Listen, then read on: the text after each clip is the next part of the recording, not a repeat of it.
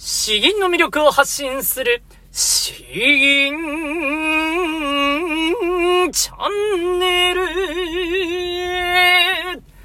おはようございます。こんばんは。詩吟チャンネルのヘイヘイです。このチャンネルは詩吟歴の長い長い私ヘイヘイによる詩吟というとてもマイナーな日本の伝統芸能の魅力や吟じ方についてわかりやすくざっくばらんにお話ししていくチャンネルです。えー、皆さんいかがお過ごしでしょうか、えー、実はですね、この配信の、えー、2日前に子供が初めて生まれまして、えー だいぶドタバタしておりました。うんそうですね、女の子が、女の子が生まれたんですよ。大きいかなと思ったけれども、実際はなんか生まれてみると、そうではなくてですね、えーやばいですね。もう今からもうすでに親バカになりそうな気配がプンプンしていて、自分が自分で、自分を心配しています。えー、まあね、とりあえず、えー、この話は置いといて、えー、今日も元気に行っていきましょう。今日お話ししたい内容はですね、えー、詩吟の練習、発声練習を継続するためのコツということでお話ししていきます。えー、詩吟はですね、そんな一朝一夕でできるものじゃないんですよ。えー、声は作り込むものだし、え年を重ねるほどに味わい深くなるものであって、ほんと生涯続けてる人の方がやはり多いというのが、あ詩吟という趣味の特、特性なんですね。えー、なので、えー、いかに継続していくのかということが、やはりまあポイントとなっていきます。僕も今、詩吟をですね、20年以上、えー、24年ぐらいかな。やってきて、えー、人生の3分の2ぐらいやってきてるわけなんですけれども、まあ今ま、この長い期間で一番自分が上達したなと思っているのが、えー、まあ高校生、高専かな？高専に入ったんで、高専生の時の、えー、5年間なんですよ。5年間本当に文字通り毎日、1日たりとも欠かさずに、えー、まあ発声練習し続けた時があってですね、えー、まあ学校でもちょっとあの、幽霊騒ぎになったり、夜にいつも変な声が聞こえるみたいなあこともあったりですね、いろいろやったんですけれども、本当に欠かさず、雨の日も台風の日も大雪の日も、とにかくやったんですよね。えーそれが一番自分の実力になったあことがありますので、じゃあどうやったらそんな風に継続ができるのかということをお話ししていきたいと思います。えー、まあ、そうですね。いくつに分けようかな。ちょっと話しながら考えていきますけれど、一番大事なところ、一番大事なところは、えー、頑張らないこと。頑張らないことというより、えー、もう、日常に落とし込むことですね。本当に日常のサイクルの中に落とし込むこと。これが本当に大事です。えー、高専の5年間の時はですね、寮生活にしていたものですから、寮生活なので、えー、夜9時になると点呼があるんですよ。寮の前に、え並んで点呼しないといけないんです。えだから、えー、8時過ぎたらとか、8時半とかになったら、あ自転車で外に出てですね、田んぼのど真ん中に行って、発声練習をして、天候の前に戻ってくるというようなサイクルを行っておりました。うん、これが、これがまあ一番大事ですね。だからまあ今の場合ですと、えー、まああの、この詩吟チャンネルを続けられているのも、通勤時間を使っているからなんですね。えー、通勤の合間に、え、ちょっとコンビニに車を止めて、え、そこで話しているわけなんですけれども、そうすれば、まあ、ほぼほぼですね、え平日の5日間はできるんですよ。逆に言うと、本当土日はですね、続けるのがめちゃくちゃ難しいんです。なぜ難しいかというと、えじゃあ、今日は何時にやろうかっていうことをいちいち考えないといけないんですね。よし、今日は詩吟頑張るぞっていう気持ちを持たないといけないんですよ。この気持ちを持つということが本当に大変で大変で、で、スケジュールを考えるということも大変で、えー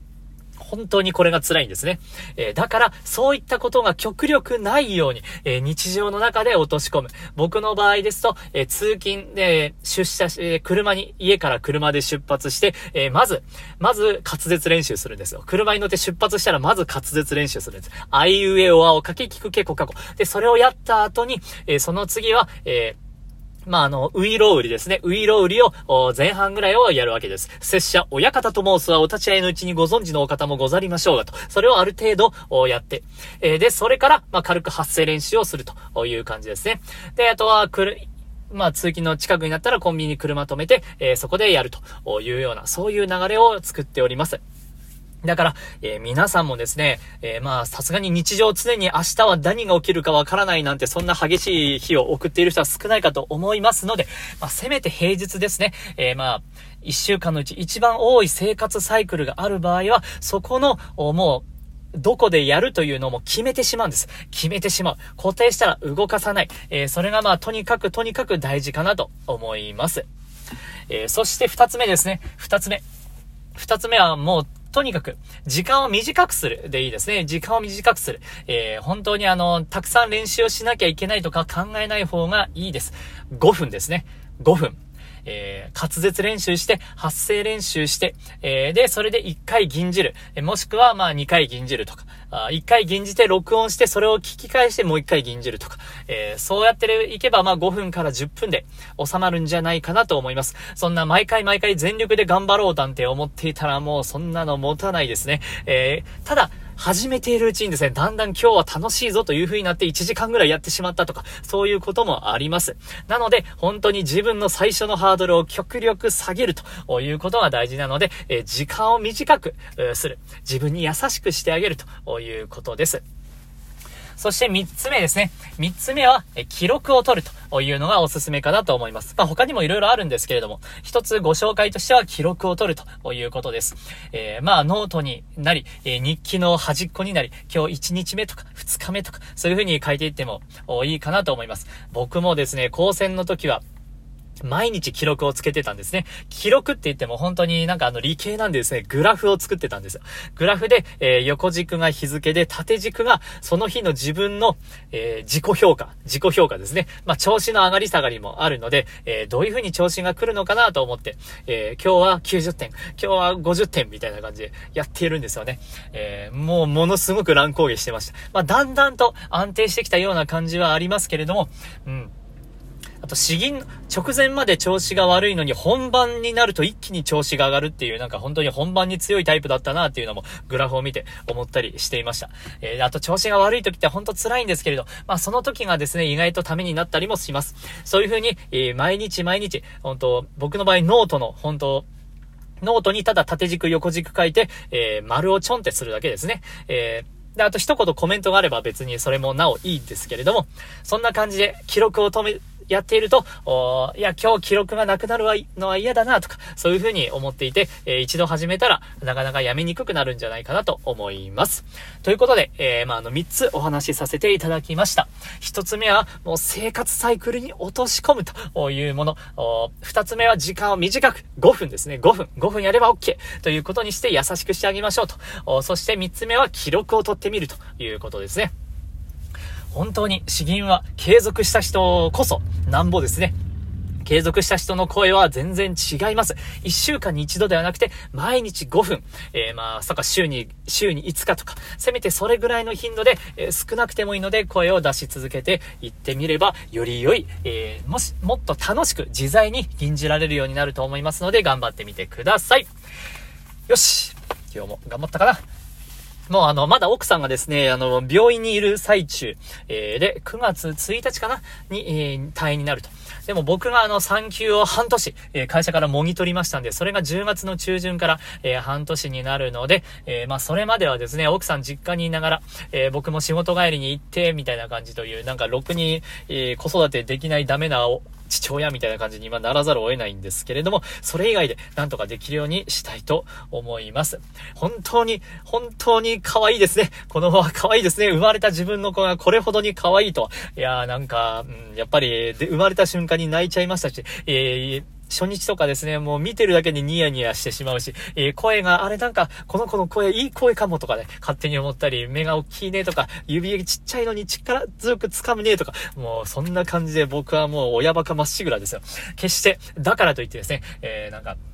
自分の力で考えて自立していけるようなあ子になってほしいなと。親の理想は突き詰めず、とにかくなんか選択肢を持たせてあげて、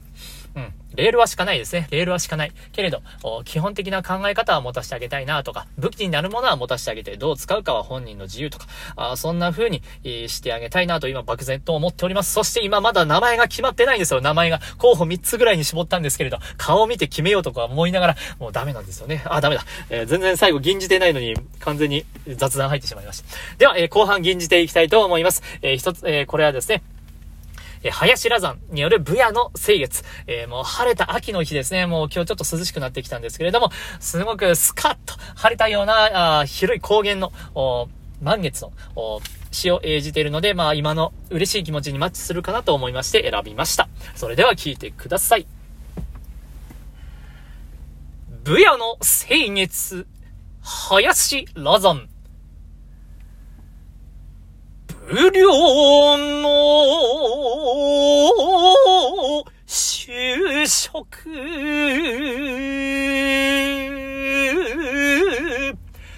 月。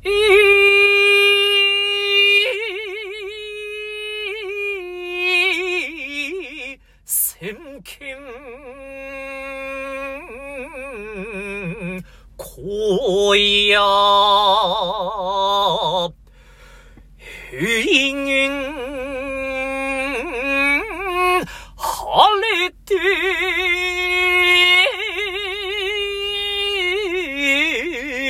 改善。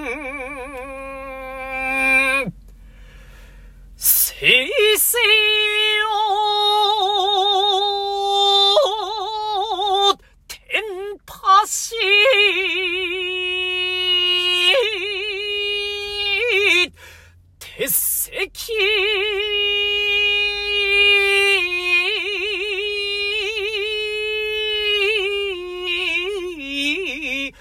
なく、一輪、